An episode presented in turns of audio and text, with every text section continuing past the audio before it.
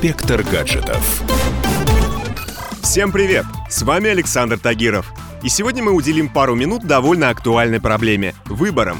Дело в том, что институт голосования по всему миру довольно часто провоцирует различные споры, вопросы и даже скандалы.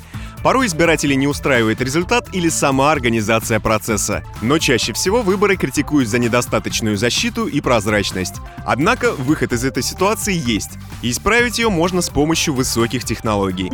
Классическая система выборов выглядит предельно просто и состоит из элементарной цепочки. Заполненный бюллетень, урна, комиссия и объявление результатов. Но такая организация включает в себя большой простор для различных манипуляций. Бюллетени можно вбросить, проголосовать по поддельным паспортам или даже намеренно допустить ошибки при заполнении протоколов. Если ты умеешь управлять этими процессами, то результаты легко скорректировать. Возможно, решить проблему с влиянием человеческого фактора на результаты выборов можно с помощью электронных технологий. Интересный опыт нам демонстрирует Эстония. Это первая страна, которая официально ввела на своей территории возможность голосовать через интернет. Для того, чтобы отдать свой голос, не выходя из дома, житель Прибалтики должен иметь специальную ID-карту, которая удостоверяет личность гражданина. Голосование доступно и со смартфона, однако для этого понадобится особая сим-карта с несколькими степенями защиты. Примечательно, что эстонская система онлайн-выборов также позволяет избежать давления на голосующего за счет возможности многократно менять свой выбор в течение определенного времени. Например, если начальник попросит подчиненного поддержать конкретного кандидата, то свой голос можно будет изменить на следующий день, а потом зайти в специальное приложение и удостовериться в том, что выбор учли правильно. Подобные технологии также применяются и в других странах таких как Австралия, Бразилия, Швейцария и США.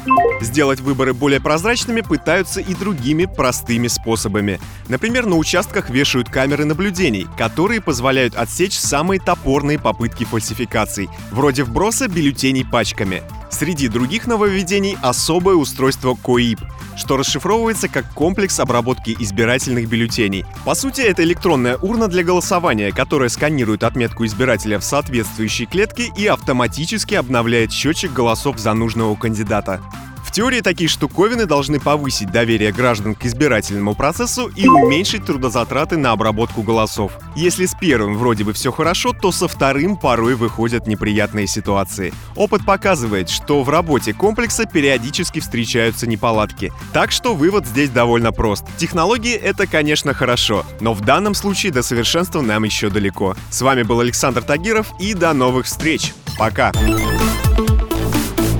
Инспектор гаджетов.